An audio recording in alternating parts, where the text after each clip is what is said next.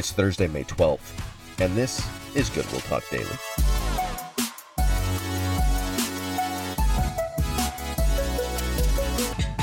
Great to be with you again today here at Goodwill Talk Daily. And uh, what I want to do is head into 2 Timothy chapter 3 today.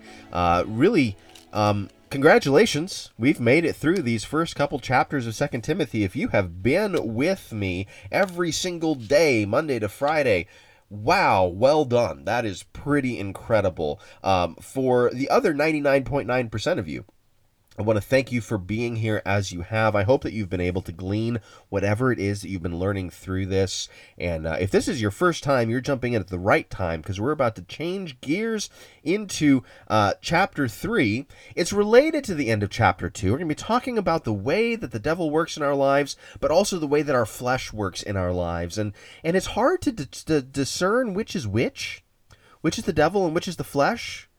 But the fruit of that, the sin, isn't hard to discern. That's listed out for us. And so, what we're going to do today is we're going to set up the we're, we're going to kind of lay the table by talking about something called the last days and then on Monday, we're going to get into this sin list that we see starting in verse 2.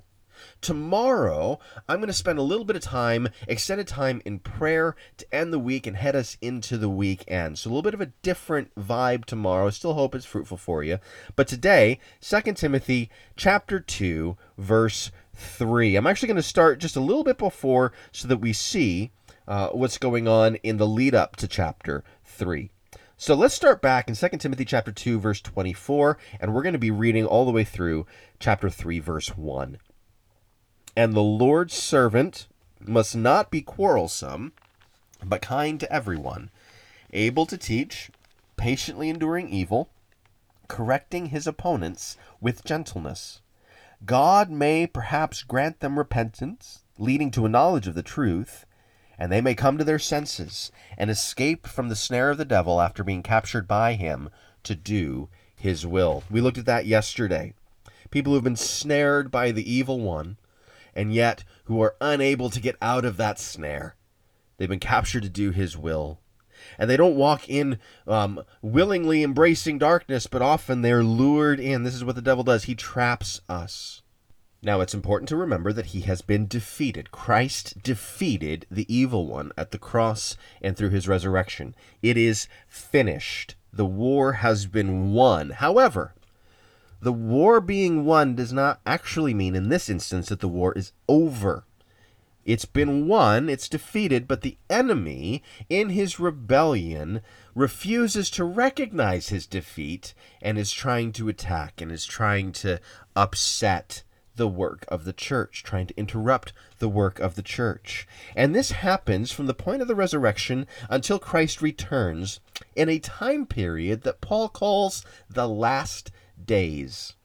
Now, the last days um, have been used to mean a handful of different things. Some people use the idea of last days to talk about a coming period in the end called the tribulation.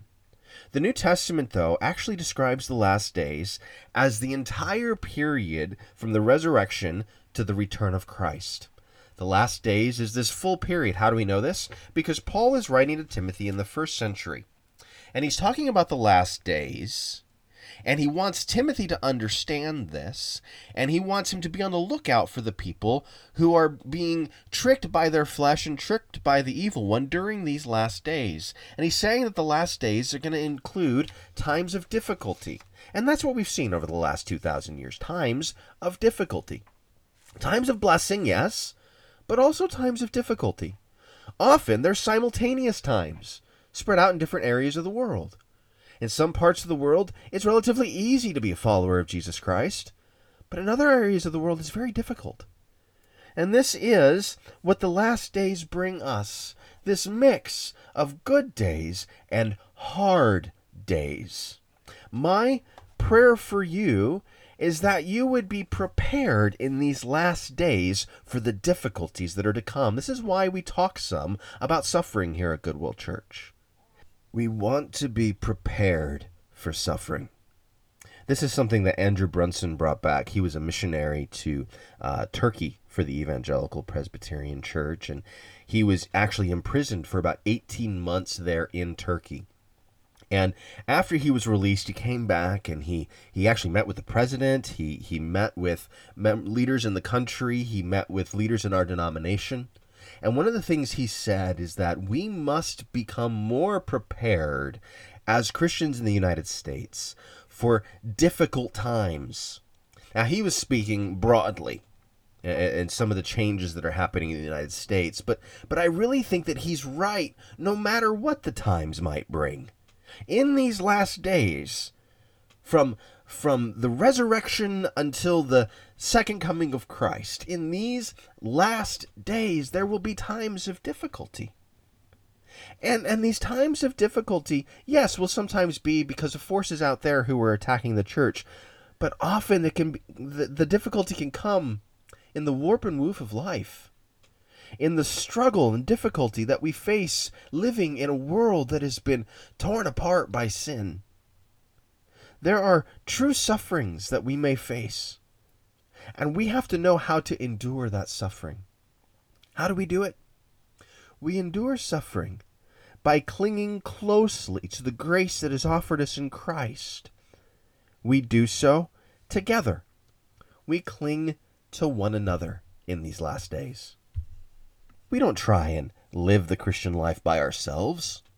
We don't try and go about things in our own way, but we cling to Christ. We allow Him to guide us. We cling to the power of the Spirit, to the truth of the Scriptures, and we bask in the love of the Heavenly Father. And we do all of that even when we don't feel His love, even when the truth of the Scriptures seems dull to us, and we have no experience of the Spirit, and the things of Christ feel distant. When all of that is true because of the suffering we are going through, the Spirit carries us through and keeps us from turning our backs on Jesus in the midst of suffering. I have walked with people who have gone through sufferings I cannot fathom and yet they cling to Christ. There's no way to explain it other than God is at work in their lives. And so difficult times will come. Don't buy a gospel that says everything will be hunky dory on the way out. No.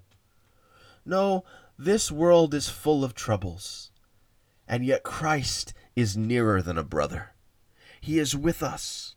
His Spirit empowers us to endure the suffering we will face. And so do not fear suffering.